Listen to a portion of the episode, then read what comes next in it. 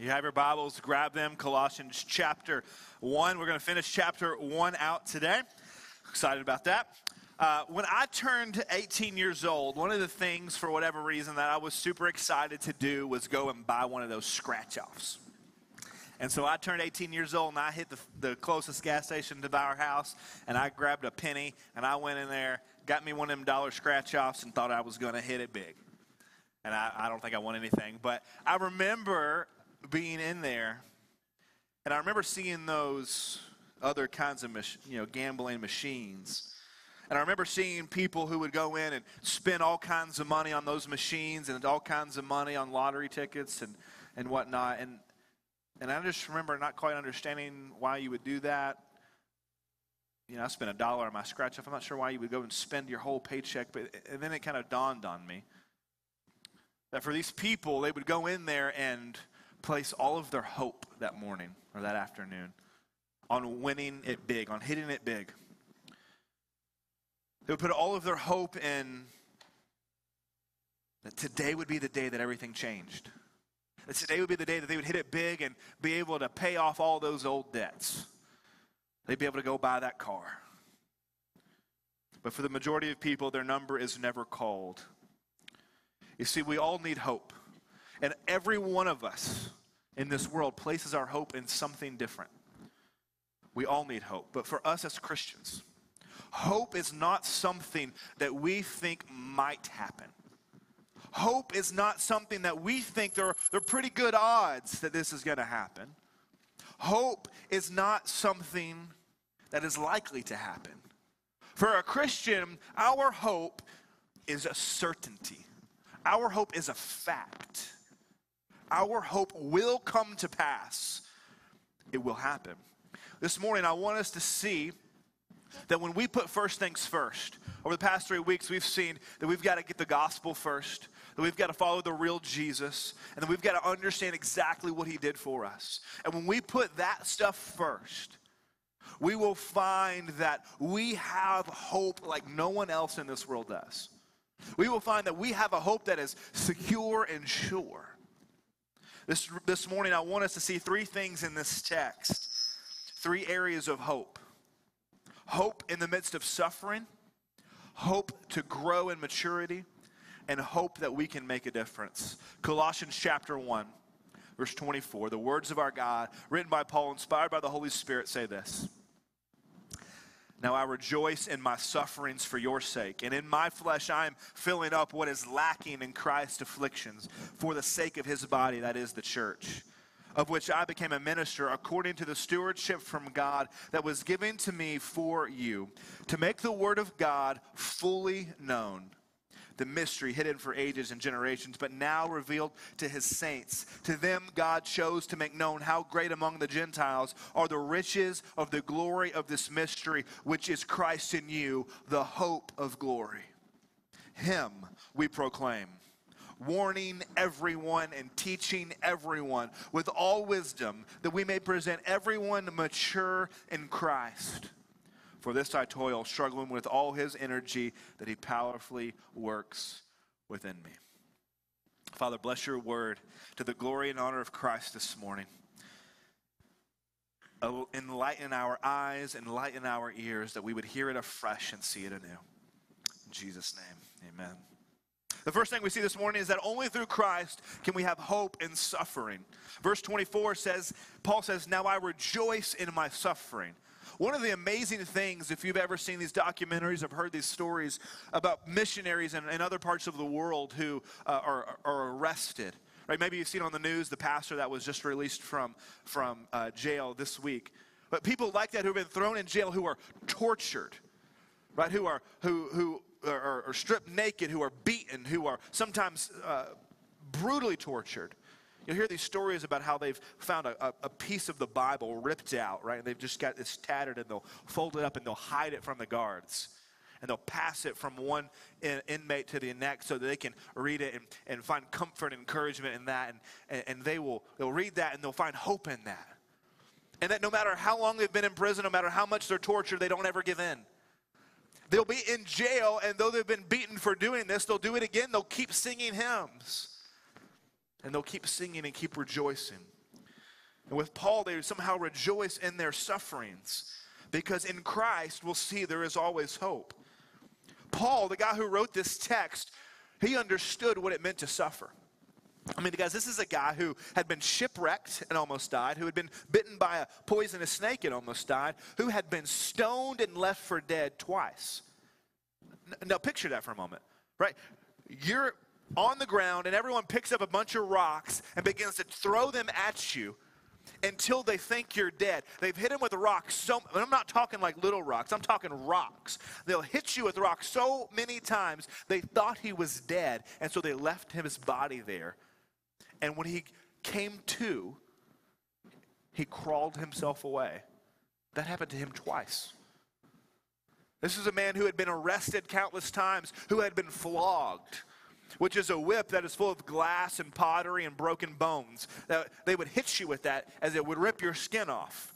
Paul understood what it meant to suffer. He goes through all of these things and more, and yet he says, I rejoice in my suffering.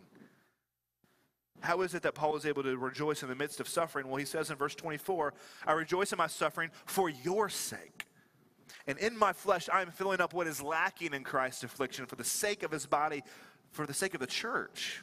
You see, Paul knows that no matter what trials he faces, no matter what hardships come, no matter what storms he is going through, that God is at work. Here's the thing God does not drive an ambulance. What happens when you drive an ambulance? You get a call and you respond to crisis, right? You get the call that something happened and you've got to go and make it better. God doesn't drive an ambulance. He isn't caught off guard. He isn't responding to crisis. He is in control. He is not surprised by anything. He is in control. He is on his throne. God's purposes are moving forward. No one or nothing can slow down, stop, or thwart the purposes of God. You see, Paul's imprisonment was not a random act of bad luck. His sufferings were not an unfortunate circumstance. And everything that he experienced, God was at work. God was on the move. And the same is true in your life. You have suffering, you have pain, you have hardships, you have trials, you have storms, and they are not random and they are not without purpose. They are not pointless. Verse 24 tells us that his sufferings were for the sake of the church. You see, we don't know exactly uh, uh, what that means. There's a lot of speculation. For instance, maybe Paul's imprisonment, maybe it helped the church because it took the attention off the church, like here in Colossae. Maybe it took uh, uh, the, the bad guys' attention off them, and they were so focused on Paul that Colossae was able to grow and flourish and learn about Jesus. But whatever the reason, Paul is saying, listen, it's okay I can endure any hardship that comes my way because it's not random and it's not without purpose. It's God at work. And God's work is always good, even when I can't see the good. Paul would echo this same truth, and, and you, you know the verse, Romans 8 28, and we know that for those who love God, all things work together for good. Right? He doesn't say everything's going to be good, but rather that all things, everything in your life is working toward a good. C.S. Lewis says it this way Some say that no future bliss can make up for suffering. Right, get that. That some say that no future bliss can make up for present suffering, not knowing that heaven, once attained, will work backward and turn even that agony into a glory. You see, sometimes we're able to see here and now exactly how God used our trials, our storms. You can look at your storm and you can see exactly what happened and go, okay, I see what God was doing. But most often we don't. Most often we go through difficult things, we go through difficult seasons, and we have no idea how God could ever use this for good. But one day, one day when we get to heaven, God will take you and He'll point you back and He'll say, Remember that. And He'll show you what He was doing. And you'll go, Oh, aha. And you will finally see that the clock will turn backward and turn even your greatest agony into a glory. No one understands this better than Jesus himself. On Jesus' darkest day, he was sold out by one of his dearest friends. So afraid of what was coming at the cross that Jesus literally sweated blood. He was falsely arrested, abandoned by his friends, flogged, spit upon, stripped naked, crucified, lungs filled with blood, killed. Separated from the Father on the cross. And in the midst of so much pain and so much suffering and so much evil, on the midst of the most horrific moment in history, God, it was God's greatest triumph. When the world looks at the cross and sees defeat, God says victory. The greatest tragedy of human history was God's greatest triumph because in this tragedy, He was redeeming the whole world. You see, no matter the suffering you face, Jesus is on His throne and God is at work. This is important because outside of Christ, you have no hope. Outside of Christ, when there are people who believe that all of this, this world, is, is the result of a random act of circumstances, that the right atoms and molecules collided and created everything. When we believe that, when we think that way, that means everything that bad that happens to you is pointless, random, and doesn't matter. But when you trust in Christ, you see that it's not random, it's not pointless, and it does matter. That God is on his throne, that he's working, that he's not surprised, he's not responding, but there, there's a point. You know, it's one of the saddest things in the world to watch people apart from Christ go through suffering. I had a friend who uh, worked in a hospital um, as a chaplain. And she would tell me how she would go into the hospital room right before a major surgery right, or someone who was on their deathbed. And she said it was immediately clear whether or not they were a Christian. It was abundantly and immediately clear in that moment whether where they placed their hope. Because she would walk into some rooms and she would feel the sadness, feel the hopelessness, feel the, the, the fear. And then she would walk into other rooms with people facing surgery that they don't know if they're going to come out of it. And yet they would smile. And yet there would be a lightness to the room. And she would even hear people say, You know, it's okay. If it doesn't go well, I'm ready to go home. Those two rooms are vastly different because one has no hope and the other has hope that is certain. What do you place your hope in? Where's your hope this morning? Do you have it? Is it certain? Is it certain that when your friends fail you, when you lose your job, when the hurricanes keep coming and blow your house down, when the doctor comes into the room and he says, I have the results, and they're not good. I've got the test back and it's not good. You have six months to live. And when you stand beside the graves of those you lost, do you stand there as someone who has hope? Or do you stand there as one who has no hope? We believe and trust and hope in a God who can and who has raised the dead. And so when you stand over the grave of your loved ones who have trusted in Christ, you don't, you don't weep as one without hope. You weep as one who is sad but knows victory day is coming. I, heard, I read this article about this man who was not a follower of Jesus, who who lived a really rough life. And it was really hard on his family because his family, his wife, and his children were Christians. They went to church and they always went without him, and, and, and they were following Jesus, and he thought it was all rubbish and all silly and wanted nothing to do with it. Well, one day they were all horseback riding, and, and, and he was having a good time, and, and he got that horse moving pretty quickly. And he's, he's riding and galloping through the field, and for whatever reason, that horse put the brakes on and just stopped on a dime, and he went flying over. When he hit the ground, he immediately went, went into a coma. And he was in a coma for two weeks. His family so sad around him, having no hope. And when he woke up, he opened his eyes, and the first words out of his mouth were, I believe. See, if he would have died, his family would have never known. But he opened up and he said he believed because in the moments he said, flying off that horse, in the seconds before he hit the ground, he said, I believed in Jesus. And his life was completely different. From that point on, he's followed Jesus the rest of his life. You see, we never know how God is going to work. We never know in what crazy circumstances God is going to work. But in Christ, even in suffering, even in pain, even when days are hard, we can have hope. The second thing we got to see is that in Christ, not only do we have hope in suffering, but we have hope that we can change.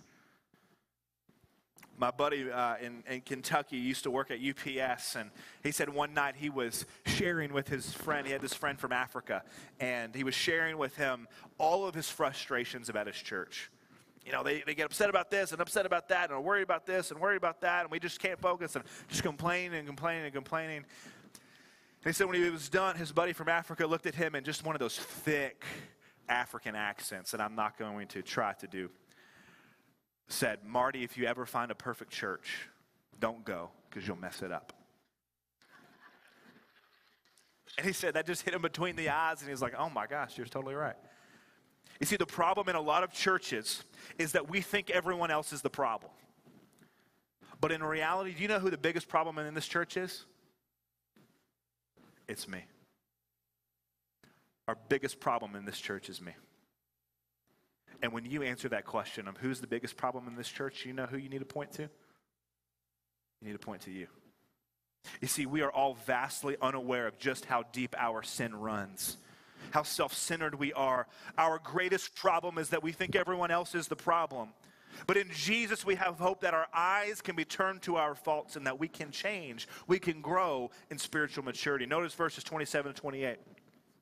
Paul says, To them God chose to make known how great among the Gentiles are the riches of the glory of this mystery, which is Christ in you, the hope of glory. Him we proclaim, warning everyone and teaching everyone with all wisdom, that we may present everyone mature in Christ. You see, the first thing to notice here is change is possible. He says that his goal is to present everyone mature in Christ, but maturity does not come without change. When I was a child, I did childish things, but maturity meant that I changed and I stopped doing the things I did as a child. See, spiritual maturity is more than growing up, it is changing little by little into something else. The Bible says that we are all being conformed into the image of Christ. And see, this is for everyone. In the verse, he says everyone literally three times. And if you are in Christ, there is hope that we can change and mature. Some of us, we feel stuck. We feel stuck. We feel like there, there are uh, these sin issues or sin patterns or problems that we have, and we're just stuck in them. And we try to change for a little while, and we, we maybe do a little bit, but then we just revert back. And we want to know how to get out of the pattern, out of the pattern that we've been stuck in. But Paul is telling us that there is hope for maturity, that his goal for the church is to be that everyone would be mature in Christ. I was reading this book called Christless Christianity. Christless Christianity. And he opens it up and he says, if, if Satan had his way in the world, do you know what it would look like? You, if, if the devil could do whatever he wanted to in the world, do you know what it would look like? He says, I think it would look far different than you think. He said, there would be no more bars, no strip clubs, no more drugs, no more drug addicts or drug dealers. There'd be no crime. He said there'd be a church on every corner, and everyone would be in attendance on every Sunday morning, but Christ would not be preached. You would have a church full of rules and regulations, a church full of everyone dressing the right way, saying the right things, doing the right things, with no Jesus. You see, because if the devil can get you there make you feel safe, make you feel like you have hope, and not, he's got you right where he wants you. You see, the devil comes to us. His strategy to keep you from growing, from maturing, to give you a life with no hope, to, to help you to stay in condemnation as he comes and he whispers in your ear again and again Look at your life, man. You are a mess. How could God ever love you? You've got to clean yourself up before He'll take you. He whispers in your ear, He won't take you like this. Can you believe what you've done? He says that because He wants you to keep the focus on you. He wants you always evaluating your performance so you can see how much you don't live up. But do you know what Paul says in response? He says, in verse 28 Christ in you, the hope of glory, him we proclaim. You see, Paul believes that Christ is sufficient to bring you hope to mature and to change. Christ alone is enough. And so we've got to know who we are in Christ. You've heard me talk about this. Romans 8 1 says, There's therefore now no condemnation for those who are in Christ Jesus. When you are in Christ, and you understand what that means, on your worst days, God is not angry with you. On your worst days, God is not disappointed in you, church. But so often we beat ourselves up and beat ourselves up. Think, oh, I got to do better. Oh, I got to do better. But you have to start at the place of looking at who you are in Jesus. That his blood was shed for you. And that he's wiped away all of your sin and he's given you his righteousness. And you are perfect in his sight. You are blameless in his sight. And you got to get the attention off of you and look to him. It doesn't say for those who obey, for those who have great faith, for those who are good. It says those who are in Christ. And until you believe that, not just in your head, but in your heart, in your gut, you won't change because you'll continue to believe what the devil says that he could never love you. You see, Paul proclaims Christ knowing that his gospel are the only things that can change you. I love what Steve Brown says when he says that the only way you will ever change is when you realize that if you never change, God will love you anyway. The only way you will ever change is when you realize that if you never change, God will love you anyway. And only when you get that will it set you free to actually change. It will set you free to actually grow. The, when the pressure is off and when you can relax knowing that God is not keeping a naughty and a nice list. That when He's not keeping record and a tally of every time you screw up, only then can you be set free to change. You see, here's what He's doing you see, there is a, a future version of you in heaven right now. There's the perfect version of you. And God is taking that and He's bringing it into the present and He's putting it in you right now. He's taking the future version of you and making you into that right now. And here's kind of how it works Jesus comes to an area of your heart and claims, and He says, This is mine and we come and we attack him and attack him and say, No, you can't. You have no reign here, Jesus. This is mine. I want this. You can't have this. And Jesus just says, Peace. You're mine. And we say, No, no, no. And he says, Peace, you're mine. Until he wins that part of our heart, and then he moves to the next. And our hearts fight him and fight him and say, You have no reign here. And he says, Peace, you're mine. And he does that until he wins every part of your heart, every part of your life. You see, it's hard to see yourself grow. We get so discouraged because we want to grow, but watching ourselves grow is trying is like watching paint dry. It seems hopeless. But when the Bible talks about growth, it often talks about plant growth, right? It talks about plants growing. But do you remember as a kid when you were in, in elementary school and the class all had those little cups and you would put the dirt in and put the seeds in and everybody sitting on the all the teachers know exactly what I'm talking about. And you put it on the window sill and you, eh, you go in every day and watch it and every day the kids come in like, yay! And they look at it and they're like, aw. And they don't see anything. And like for weeks they're coming in like, let's see the plant. Aw. Until they kind of forget about it and the teachers had to go water it because they forgot to go water it. And one day, some kid just happens to be over there and they goes, Guys, come here! And all the kids are running over and they're like, Oh my gosh, it's like this tall, right? And it's huge. And it's like, How did this happen? It went from nothing to like huge. You see, what we learn about plants growth is two things. One, it is slow, it is gradual, but it's inevitable. And your growth is the same. You try to watch yourself and say, I'm going to grow. You're not going to see it tomorrow. You're not going to see it the next day. You, can, you can't see growth happen. You can only recognize that it has happened. And so, six months from now, look at yourself and see have you grown? Have you matured? Because it's slow, but it's inevitable. It's slow, it's gradual, but it will happen. We never see growth as it happens. We only recognize that it has happened. And if you are in Christ, change is not only possible, it's inevitable. God is maturing us through Jesus. And notice what he says.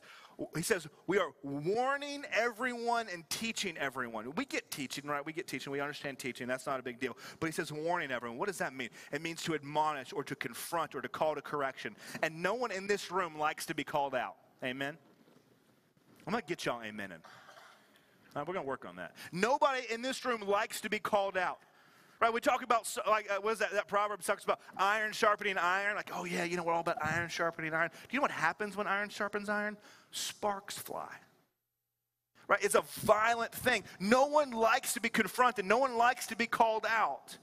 But sometimes friends, sometimes strangers, sometimes enemies, God is using to confront us with the truth. Maybe there is an attitude we need to change. Maybe an, an action we need to correct. Maybe forgiveness we need to extend. And sometimes that correction comes with gentle nudges, and sometimes it comes a little harsher. But no one likes it. We get defensive and angry. You don't know, you don't know me. You don't know what you're talking about. We get defensive and angry, but God is often using these things to grow us. Usually it takes me a, a, a, week to realize that they're right and another week to admit it. Maybe longer, depending on what it is. I can remember the first time this happened to me. I was 16 years old, and I was like the leader of my youth group. I was like the man, right? In my own mind, I thought I was the man. And after church, I had a girlfriend, and, and we were in the parking lot. I'm leaning against my car, you know, looking all cool because I got a car like some old raggedy car, right? I'm leaning against it. And she's standing right here, kind of in between my feet. And we're not doing anything bad. We're just talking. And Frank, this guy, he comes by and he rolls down his window and he points his crooked finger at me. I mean, that thing was crooked. And I don't even remember the words that he said, but he got on to me. And I was like, who the heck does this guy think he is?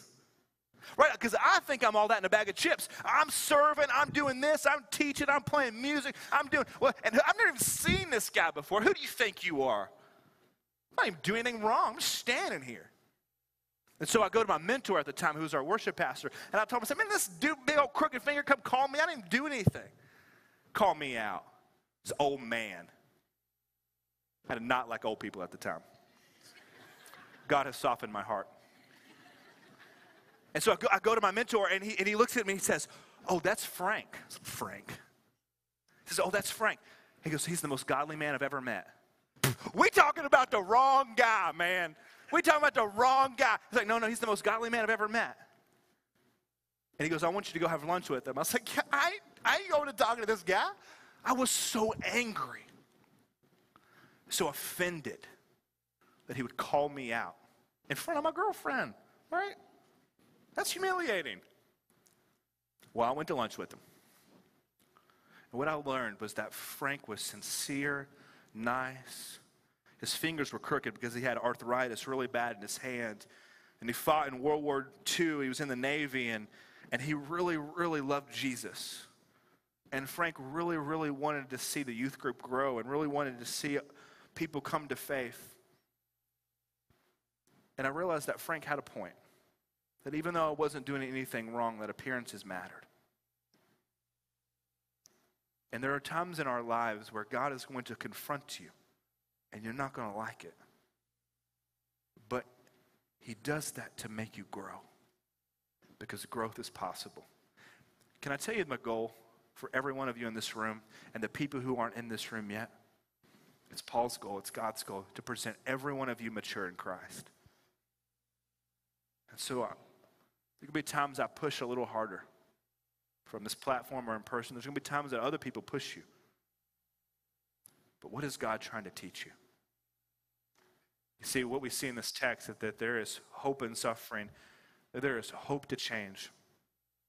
And my last point, which is about six pages, we're going to cut down to 30 seconds. There's hope to make a difference. He says in the text, Him we proclaim. Do you know how we accomplish everything in this church? Do we know how we accomplish being able to face suffering, how to grow, how to reach, reach our community? We proclaim Christ. That's it. That's it. We can have fancy screens, we can have cool music, we can have a great auditorium. None of that matters unless we proclaim Christ. And if we do, God can change the world. And so let me ask you this question where has God placed you in your life in this season for you to proclaim Christ? Where you live, where you work, where you play, and anywhere in between. He has placed you there for the expressed purpose to share Jesus so that people can have hope in suffering and hope that they can that through their suffering they can grow. Through their suffering they can come to know Jesus and they can grow. There was a man who was a terrorist, and then I'm done. Y'all hang out with me. There's a terrorist, and he saw it as his mission to kill as many people as possible that would interfere with his religion.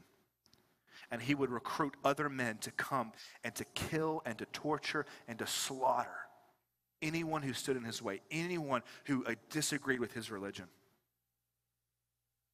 There was hope for that man because that man wrote this book. That man wrote the letter we just studied this morning. His name was Paul, and God saved him. And if God can save a terrorist like Paul, he can save me and you. He can save your neighbor and your coworker. He can save your children if we proclaim Christ and him crucified and him raised from the dead. This morning, there may be some of you in this room, and you are in the middle of a storm. We're all either going into one, or in one, or coming out of one, and you don't know how to face suffering. Let me just tell you, it's not without purpose. Let me just tell you, I don't know what's going on, but I can tell you, God is not surprised. He's, he doesn't drive an ambulance, He doesn't respond to crisis. He's got it under control. He already sees the end.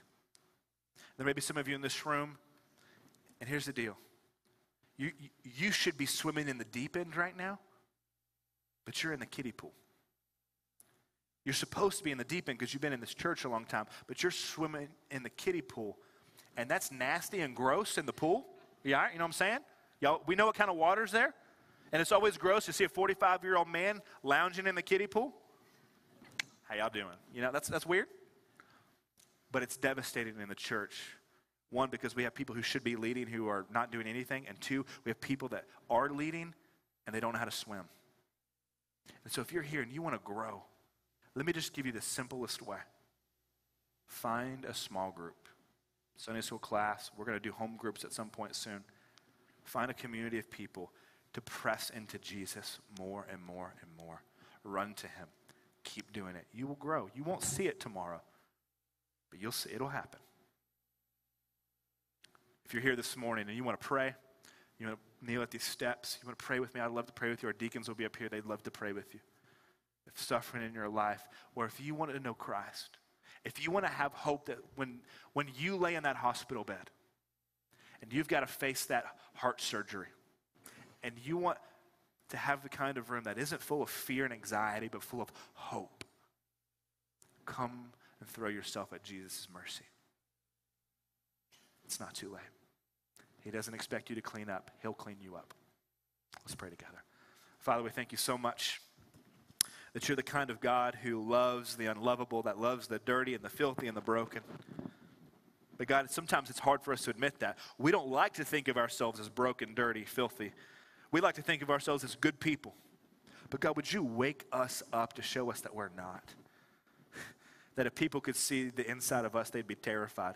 They would be dumbfounded and shocked if they could see what was really inside of us. But God, you see it, and you still love us. God, this morning, would you give us hope? If there's anyone in this room that doesn't have hope, God, would you give them hope this morning?